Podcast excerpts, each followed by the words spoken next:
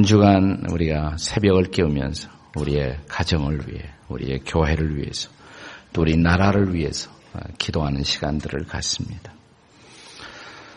또 내일 새벽부터는 우리 강론을 대표해서 우리 가정을, 가정 전문가, 또 나라를 생각하는 어떤 어, 전문가들이 오셔서 우리 가정에 대해서, 우리 국가에 대해서, 우리 사회에 대해서 각각 말씀을 전해주시게 될 것입니다. 오늘 저는 총론적인 큰 그림에 대해서 말씀을 같이 나누고 싶습니다. 에베소서를 갖고 말씀을 나누고자 합니다. 잘 아시는 것처럼 에베소서의 핵심은 교회론입니다. 에베소서라는 편지는 교회론을 다루고 있습니다.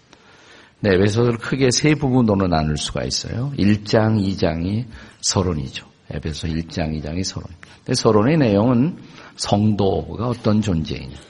하나님이 선택한 창세전부터 예정한 성도상, 성도관에 대해서 1장, 2장에서 다루고 있습니다. 3장, 4장은 그 성도들이 소속해야 할 공동체, 교회.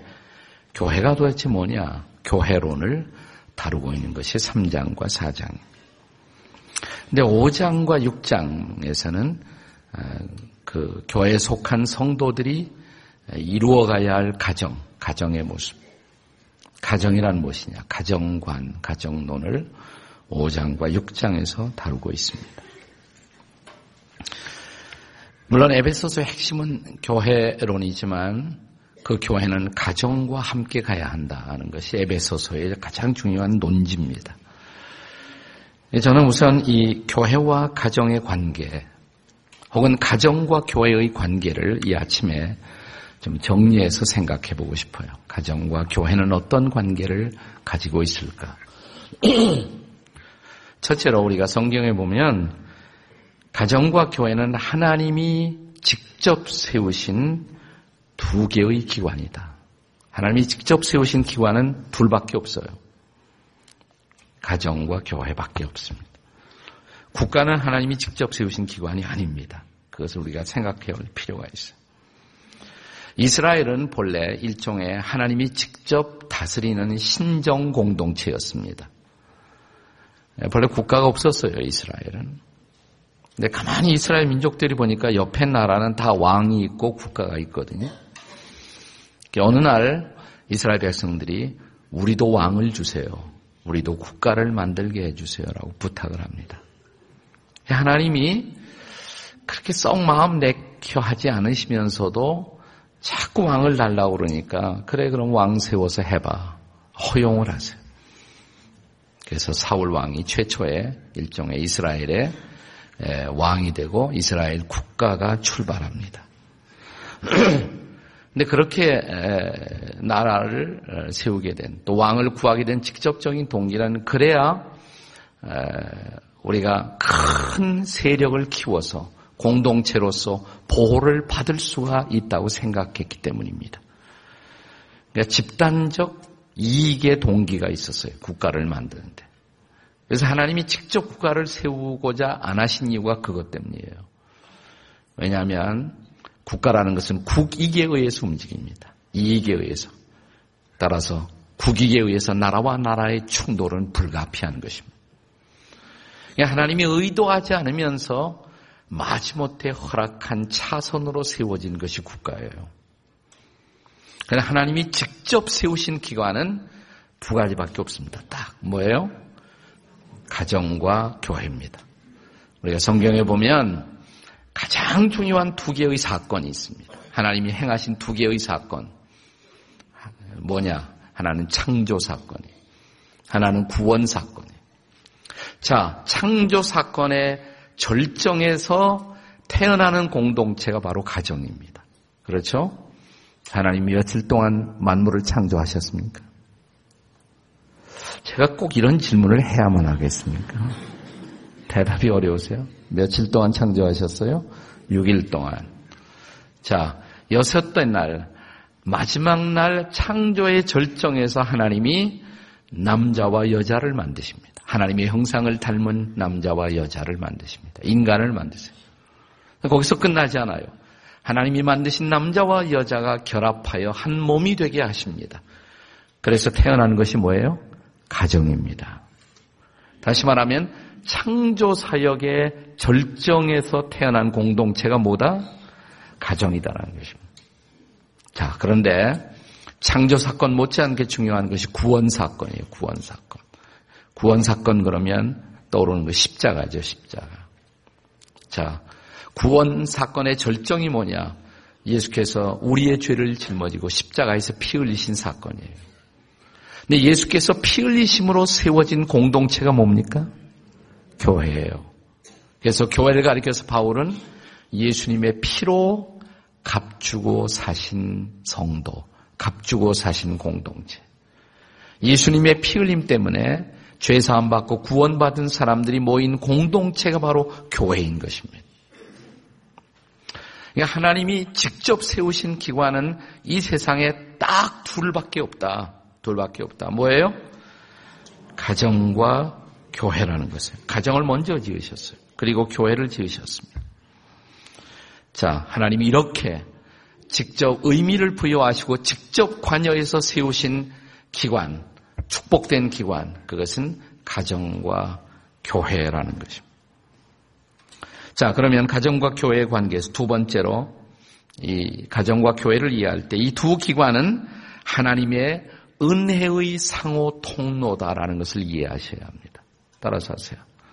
하나님의 은혜의 상호 통로입니다. 뭐가? 가정과 교회가 서로 은혜를 주고받는 통로라는 것입니다. 교회를 세우신 목적이 왜 그러냐? 교회가 세워진 목적은 교회를 통해서 가정을 회복하기 위해서예요. 자, 죄가 없었더라면, 죄가 들어오지 않았었더라면, 타락하지 않았었더라면 가정만으로 충분했을지 모릅니다. 그러나 범죄가 가정을 흔들었습니다. 자, 범죄한 그 순간부터 아담과 하와는 서로 뭐예요? 의심하기 시작했어요. 책임을 전가하기 시작했어요. 아담아, 왜 따먹었니? 뭐라 그랬어요, 아담이? 저 여자 때문에요. 그때부터 시작된 거예요. 부부의 갈등은 그때부터 시작이 된 것입니다. 네. 죄가 남편과 아내의 관계를 흔들었습니다. 가정을 흔들었습니다. 자, 자, 우리가 구원받은 우리가 교회라는 공동체에 속함으로써 우리가 교회를 통해서 해야 할 가장 중요한 이유는 뭐냐면 교회는 가정을 회복시켜야 돼요. 교회 생활하면서 저는 가정이 행복해지는 것 이것이 정상이라고 생각해요. 교회의 미션 중에 하나는 가정을 회복시키는 것입니다. 자, 그러나 또 반대로 건강한 가정들이 모여 있어야 건강한 교회가 형성될 수가 있는 것입니다. 네. 근데 가정들이 문제만 많다. 문제 많은 가정들이 모이면 그 교회는 무슨 교회가 될까요? 문제 많은 교회. 예. 물론 문제가 있죠, 우리 가정이. 그러나 교회를 통해서 그 문제가 치유되고 회복이 돼야 되는데 치유도 없이 회복도 없이 문제만 계속되는 가정들이 모여서 교회를 이루었다. 그 문제 많은 교회가 될 수밖에 없어요. 그 교회가 어떻게 세상에 빛이 됩니까? 그 교회가 어떻게 세상에 소금이 될 수가 있습니까? 어, 우리가 리더십 컨퍼런스를 하면서 빌 하이블 목사님이 강조한 것이 뭐냐면 교회는 세상의 소망이라고. 어떻게 그런 교회가 세상의 소망이 될 수가 있어요. 그래서 건강한 교회를 이루기 위해서는 뭐예요? 건강한 가정들이 계속 만들어져요. 물론 우리가 다 문제가 있지만 치유받으면서 회복되어 가면서 건강한 가정을 이루어 가면서 건강한 교회가 형성될 줄로 믿습니다.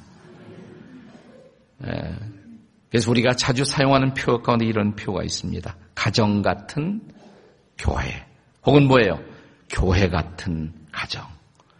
그래서 가정과 교회는 은혜를 서로 주고받아요. 가정을 통해서 교회가 은혜를 받고, 교회를 통해서 뭐가요? 우리 가정이 은혜를 받고. 은, 은혜는 교회와 가정 사이에서 서로 흘러가야 돼요. 그래서 가정과 교회는 하나님의 은혜의 뭐다? 상호 통로라는 사실 믿으시기 바랍니다. 자, 가정과 교회의 관계를 정리합니다. 자, 첫째는 뭐라고 그랬어요? 가정과 따라서 가정과 교회는 하나님이 직접 세우신 두 개의 기관입니다. 또 두 번째로 따라서 가정과 교회는 하나님의 은혜의 옆에 사람 뭐 그다음에 뭐라 해요? 상호 통로입니다. 상호 통로입니다. 세 번째 자, 가정과 교회는 어떤 관계에 있느냐? 세 번째는 건강한 국가의 기초가 된다는 것이에요. 국가는 하나님이 처음부터 의도해서 세우진 않았지만 하나님이 허용하셨어요. 차선으로 하도 왕을 달라고 지도자를 달라고 그래야 우리도 튼튼한 국가가 되고 그래서 이웃 나라가 깔보지 못하게 된다고 그래서 하나님이 국가를 허용하셨습니다. 근데 국가가 건강하려면 국가가 건강하려면 건강한 가정들이 많아져야 돼요. 건강한 교회들이 많아지면 국가는 저절로 건강한 국가가 되는 줄로 믿습니다. 하나님이 축복하시는 국가가 돼요. 그런데 흥미로운 사실은 우리가 역사를 공부하면서 흥미로운 것은 국가가 국가가 가정의 가치를 중시하지 않으면 가정의 가치를 중시하지 않으면 그 국가는 결국 쇠락의 길을 걸어갑니다. 국가는 멸망의 길을 결국은 걸어갑니다. 서서히 그렇게 될 수밖에 없어요. 네. 이번 그 미국 선거의 선거에서 뜻 있는 많은 크리스찬들은 오씨를 지지하지 않았습니다. 오바마를 지지하지 않았어요.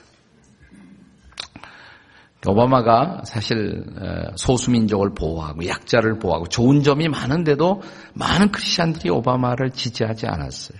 그 이유 중에 하나는 뭐냐면 오바마가 가정의 가치를 흔들고 있다는 이유 때문에. 오바마가 동성연애 통과 법안을 지지했어요.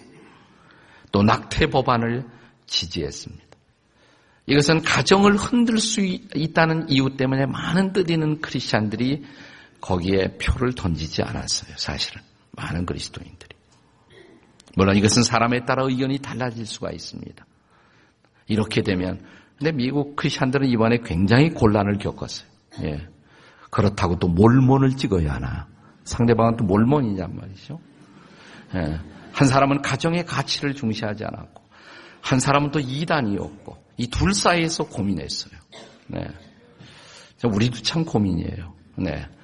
이번에 기독교적 가치를 가진 분이 누구냐? 그녀를 찍을 것인가? 그 일을 찍을 것인가?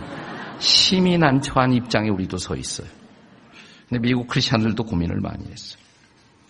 그러나 오바마가 굉장히 장점을 가진 리더임에도 불구하고 그를 지지하지 않았던 이유가 뭐냐면 가정의 가치를 흔들고 있다는 사실 때문에. 로마 제국의 멸망의 원인은 다양하게 분석됩니다. 그러나 가장 중요한 원인은 로마의 가정이 흔들기 시작했다는 것이에요. 그러면서 로마는 기울기 시작합니다. 로마 제국은. 철학자 세네카는 로마를 향해서 이렇게 피를 토하는 외침을 나누었습니다.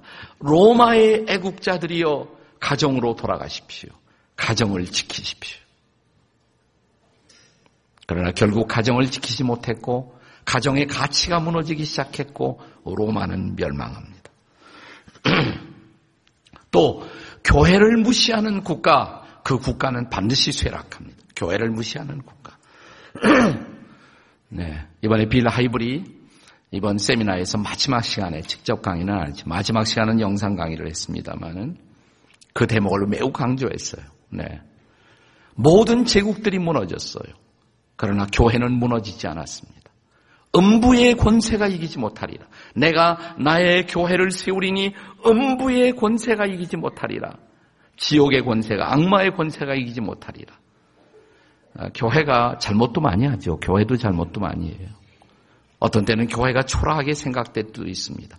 근데 흥미로운 사실은 역사를 통해서 대단하게 보였던 제국들, 그 제국들이 지금 어디에 있습니까? 과거에 화려한 애굽의 대애굽의 제국은 어디로 갔습니까? 중국의 화려한 황제들이 통치하던 진명청 이런 제국들은 어디로 갔습니까? 아시리아는 어디에 있습니까? 바벨로니아 제국은 어디에 있습니까? 로마 제국은 어디에 있습니까? 다 망했어요. 다 망했어요. 교회는 아직도 존재해요. 네. 교회가 상처도 많고 교회도 실수를 많이 하기도 하지만 여러분 교회는 주님의 몸인 것을 믿으시기 바랍니다. 그 교회를 소중히 여기는 국가는 세워집니다. 네. 왜냐하면 교회가 세상의 축복이기 때문에 소망이기 때문에 보세요. 막스 레닌의 이데올로기 가난한 사람의 편을 든다는 좋은 이론을 가지고 있어요. 공산주의 이론이 나쁜 것이 아니에요. 그럼에도 불구하고 동굴아파의 공산주의 국가들, 대부분의 공산주의 국가들이 망해버린 원인이 어디 있다고 생각하십니까? 교회를 흔들었어요. 교회를 존중하지 않았어요. 이런 공산주의 국가들은 결국 다 망하고 만 것입니다. 그래서 건강한 가정, 그리고 건강한 교회가 세워지기 시작하면 국가가 튼튼해져요. 교회와 가정은 어떤 역할을 하는가? 나라를 세우는 기초 역할을 합니다. 우리 가정이 건강해지면 한국 교회가 건강해지면 우리나라가 건강한 국가가 될 줄로 믿습니다. 하나님은 계속 우리나라를 축복하실 것입니다. 번영케 하실 것입니다. 그러나 우리 가정이 가치가 흔들리기 시작하면 교회가 제 역할을 못하면 우리나라 미래 없습니다. 그래서 우리나라의 미래를 위해서도 우리의 가정과 우리의 교회가 건강하게 세워지기를 주의 이름으로 축복합니다. 옆에 사람에게 가정을 잘 세웁시다. 가정을 잘 세웁시다. 또 그 옆에 사람에게 짝을 바꾸어서 교회를 잘 세웁시다. 자, 그러면 이제 건강한 가정과 교회를 세우는 비밀을 말씀드립니다. 건강한 교회와 가정을 세우는 비밀이 뭘까? 간단해요. 대답은 딱 하나예요. 성령 충만입니다. 성령 충만. 그것이 대답인 것을 믿으시기 바랍니다. 건강한 가정이 되는 비밀, 건강한 교회가 되는 비밀, 뭐예요? 성령 충만입니다. 에베소 전체를 통해서 우리에게 가장 많이 알려진 제일 중요한 구절이 뭘까요? 에베소서 5장 18절입니다. 다 같이 읽겠습니다. 에베소 5장 18절. 시작. 술 취하지 말라. 이는 방탕한 것이니 오직 성령으로 충만함을 받아라. 왜 술 취함과 성령 충만을 비교했을까요? 술에 취하면 술의 지배를 받아요. 근데 술의 지배를 받지 말고 성령 충만하라. 다른 말로 말하면 성령의 지배를 받아라 이 말이에요. 성령 충만의 핵심은 성령의 지배예요. 성령의 다스림.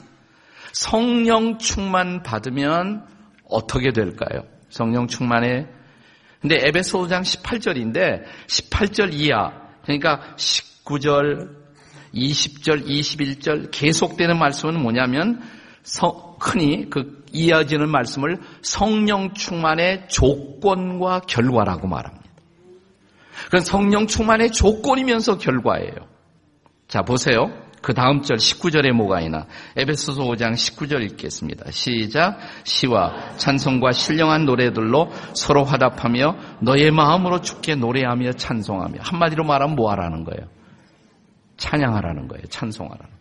그러니까 찬양은 성령 충만의 조건이고 또 뭐예요? 결과라는 거예요. 네, 성령 충만하면 항상 찬양이 나와요. 요즘 찬양이 나오나 안 나오나 내 입에서 가만히 있어도 찬양 부르고 싶어요. 성령 충만한 사람이에요. 근데 찬양이 말랐어 마음 속에서. 찬양이 안 나와요. 찬양의 반대가 뭘까요? 원망만 나와. 찬양은 안 나오고. 어찌하여 나는 원망만 나와요. 옆에 사람에게 성령 충만하지 못해서 그래요. 시작. 성령 충만하지 못해서 그래요.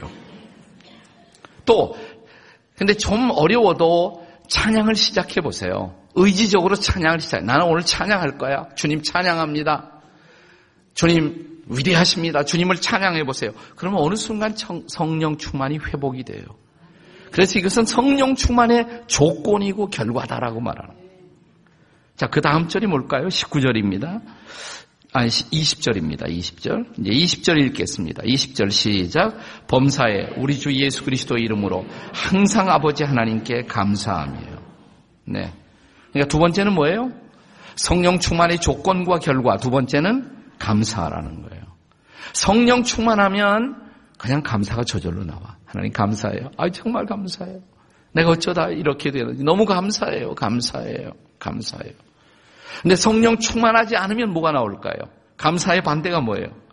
불평만 나요. 짜증스럽고 만사가 다 불평스럽고 옆에 사람에게 성령 충만하지 않아서 그래요. 시작.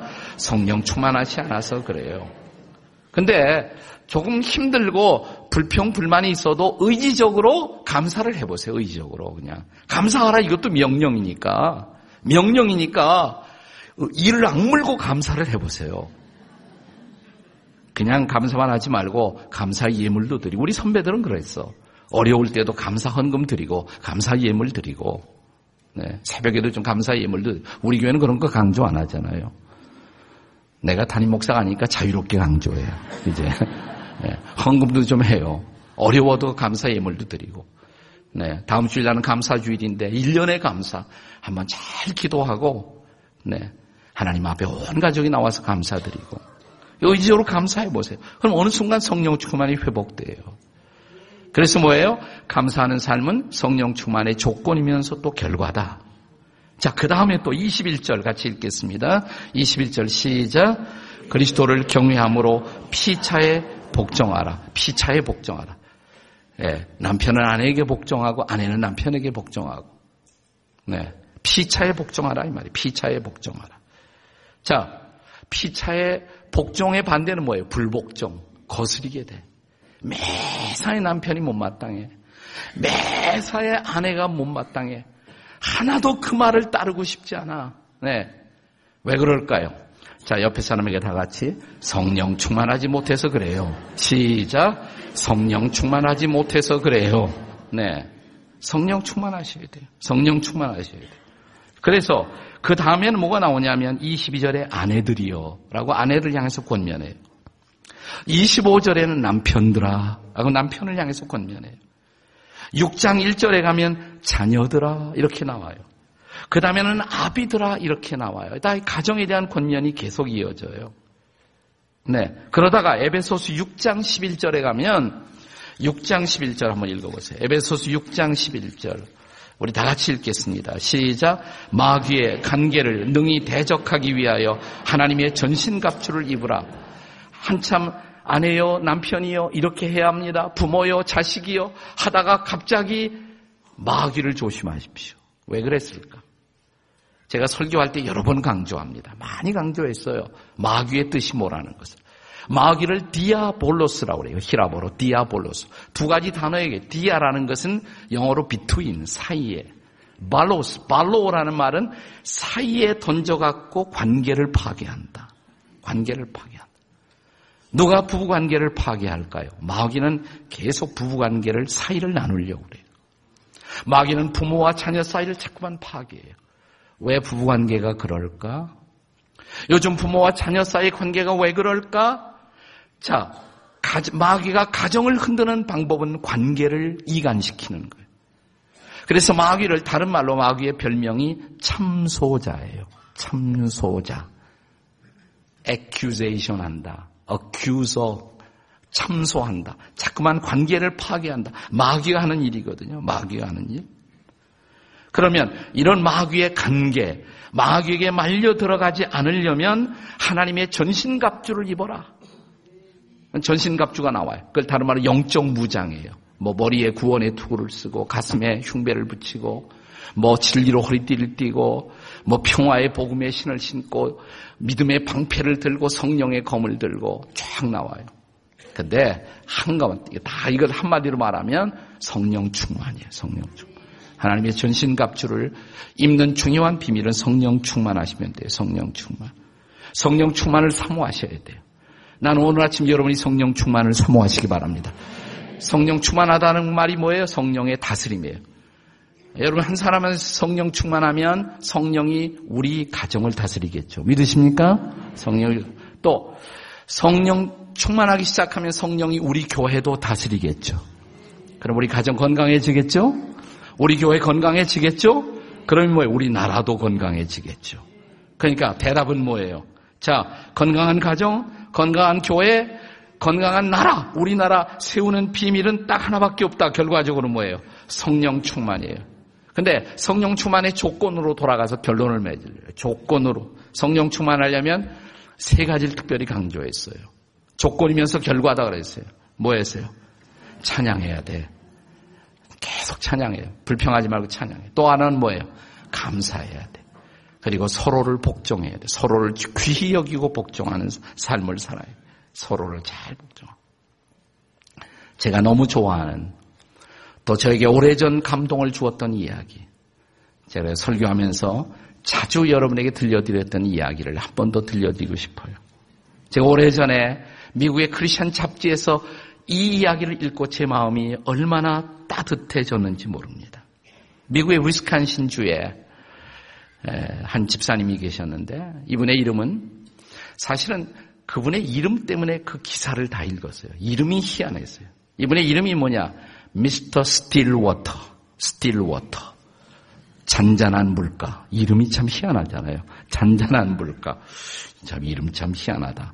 근데 그분의 별명이 뭐냐면 교회 집사님이에요. 이분은 정말 아름다운 가정 생활을 하고 아름다운 교회 생활을 하는 건강한 성도였어요. 집에서는 자식들에게 존경받고 또 아내에게 귀히 여김을 받는 그런 분이었다고 합니다. 교회에서 모든 성도에게 사랑을 받았어요. 이분의 별명이 뭐냐? Deacon Praise. Deacon Praise. 항상 Praise God. 하나님을 찬양하라. 하나님 찬양합시다. 날이 좋으네요. Praise God. 또 항상 감사하십시다. Deacon Thanks. Thanks to God. 하나님 앞에 감사하십시다. 입에 감사와 찬양을 달고 다녀요. 그리고 실제로 늘 감사하게 살아요. 실제로 늘 찬양하면서 살아요. 찬양을 잘한다는 말이 아니라 매사에 하나님을 찬양한다. 하나님이 너무 좋으시네요. Praise God. Thanks God. 항상 그러고 다녀서 Deacon Praise, Deacon Thanks, 집, 감사 집사, 찬양 집사. 별명이 감사 집사, 찬양 집사. 그 사람들이 물었대요, 이분에게. 집사님, 정말 그렇게 감사하세요? 정말 그렇게 찬양하세요? 그 비밀이 뭐예요? 그렇게 사시는 비밀이. 집사님도 찬양하지 못할 일, 감사하지 못할 일 있잖아요. 있죠. 그래서요, 저는 늘 성령 충만을 구해요. 그것이 그분의 비밀이에요. 늘 성령 충만을 구해요. 성령이 다스리면 항상 찬양하게 되고 항상 감사하게 되고요. 성령 충만하지 못하면 저도 불평이 올라와요. 그래서 항상 성령 충만을 구하지요. 근데 이분이 이제 은퇴하게 됩니다. 은퇴를 하게 됐어요. 직장에서도 은퇴하게 돼요. 직장에서 은퇴하고. 근데 은퇴한 다음에 이분이 참 아름다운 가정 생활을 했는데 이분의 부인이 치매가 알츠하이머 병에 걸렸어요. 치매가 들어서 자꾸만 나빠지기 시작해요. 그런데도 Thanks God praise God 하나님을 찬양합니다. 하나님께 감사합니다. 아유, 부인이 저런데도 그럴까? 그럼 지금 어떻게 해요? 그렇다고 불평하고 원망하면 상황이 나아지겠어요? 하나님 찬양합니다. 감사합니다. 근데 자식들은 이제 조금씩 조금씩 어머니가 심해지니까 요양원에 데리고 가라고. 교회에서 운영하는 요양원이 있었대요. 거기 모시고 가라고 그러니까 아예 아니라고. 제가 돌본다고. 자기 아내를 잘 돌봐요. 열심히 아내를 섬기고 돌보면서 사람들을 만나면 praise God, thanks God 늘 그러는 거예요. 그러다가 이제 드디어 이분이 남편까지 몰라보게 됐어요. 자식들도 몰라보고 남편도 몰라보고.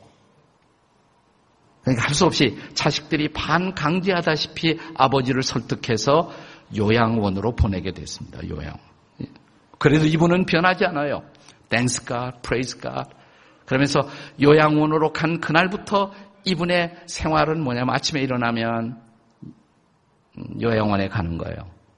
가서 아내 데리고 같이 요양원에서 산책하고 길 아내 등도 쓰다듬어 주고 얘기도 들어주고 같이 기도하고 찬양 부르고 저녁이면 집에 돌아오고 그러다가 이제 어느 날 추수감사절이 왔어요. 추수감사절.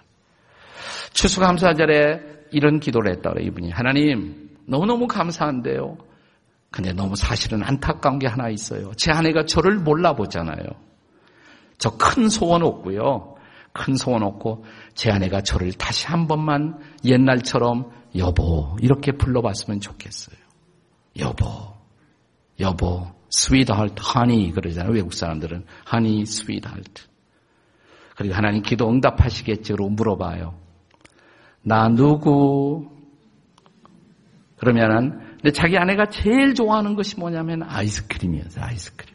그래서 매일 아침 아이스크림 사들고 갔거든요. 나 누구 그러면 아이스크림 갖다 주는 좋은 아저씨. 그러니까 얼마나 안타까워요. 하나님 정말 제 기도 안 들어주세요. 항상 들어주셨는데 옛날처럼 한 번이라도 그냥 스위달트 하니 이렇게 부르게 도와주세요. 그럴 수 없어요. 기도하는데 아이디어가 생겼어요. 하나님이 기도 응답 같았어요. 그래서 그 요양원에 있는 목사님 섬기시는 자기 교회 목사님을 찾아갔어요. 목사님, 저희 부부 결혼식 해주세요. 예? 그냥 결혼을 다시 확인하는 우리 교회에서 사랑의 순리할 때 결혼 언약 갱신식이라 하는 비슷한 것이 있는데 결혼을 다시 하는 의식 좀 해주세요. 이번 크리스마스 때 해주세요.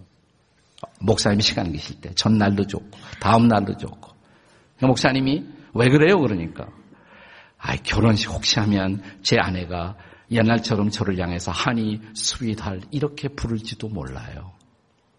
목사님이 감동을 받았어요. 그럼 뭐 해드리죠 뭐. 저 크리스마스 오후에 시간이 있어요 오후에. 아 그래서 크리스마스 오후에 자기 가족들을 불러놓고 결혼식을 하게 됩니다. 결혼식 하려면 설득해야 되잖아. 나하고 결혼하자고. 나하고 결혼하자고 그러면 이 할머니가 안 해. 그러면 안 한다는. 비장의 무기를 꺼내들었습니다. 비장의 무기. 결혼 안 하면 뭐예요? 아이스크림 안 사다 준다고. 그러니까 뭐 치매라고 그래서 항상 그게 아니거든요. 제정신이 들어올 때도 있고 왔다 갔다 하잖아요. 아이스크림 안 사다 주니까 할 수 없이 yes 그랬어요. 결혼하겠다고. 드디어 결혼식이 벌어집니다. 목사님이 묻습니다. 남편에게 묻습니다. 옆에 서 있는 여인을 당신의 아내로 삼아 부하든지 가난하든지 병들든지 건강한지 나머지 인생을 그렇게 사랑하기로 약속하십니까? 남편이 Yes, I do. 네, 그렇게 하겠습니다. 이제 할머니에게 묻습니다. 곁에서 있는 이 남자를 당신의 남편으로 삼아 건강하든지 병들든지 변함없이 사랑하기로 당신의 남편으로 삼기로 작정하십니까? 순간적으로 대답을 안 하시더래요. 다 긴장을 하고 있습니다. 한참 있더니 Yes, I do. 네, 그렇게 하겠습니다. 근데 기적이 일어났어. 그 다음 그렇게 결혼식을 하고 난 다음부터 가면 나 누구 그러면 honey sweetheart 여보 여보 하고 부르는 거예요. 그렇게 석 달쯤 살다가 돌아가셨어요 할머니. 장례식에 와서 이분이 이런 간증을 했어요. 이 감사 집사님, 찬양 집사님, 미스터 스틸워터가 간증하기를 제가 무엇을 불평하겠습니까? 늘 제 기도를 응답하시고 저와 동행하신 하나님, 저의 마지막 소원이 있었습니다. 제 아내가 옛날처럼 저를 honey라고 sweetheart라고 불러주는 것. 하나님이 그 기도를 응답하시고 아이디어를 주셨고 그리고 우리는 결혼 언약을 갱신했고 그날 이후로 지난 석 달 동안 하루도 빠짐없이 제 아내는 저를 향해서 사랑하는 여보 이렇게 부르다 부름을 받았습니다. 감사합니다. 하나님을 찬양합니다. 성령 충만한 삶의 비밀입니다. 기도하시겠습니다.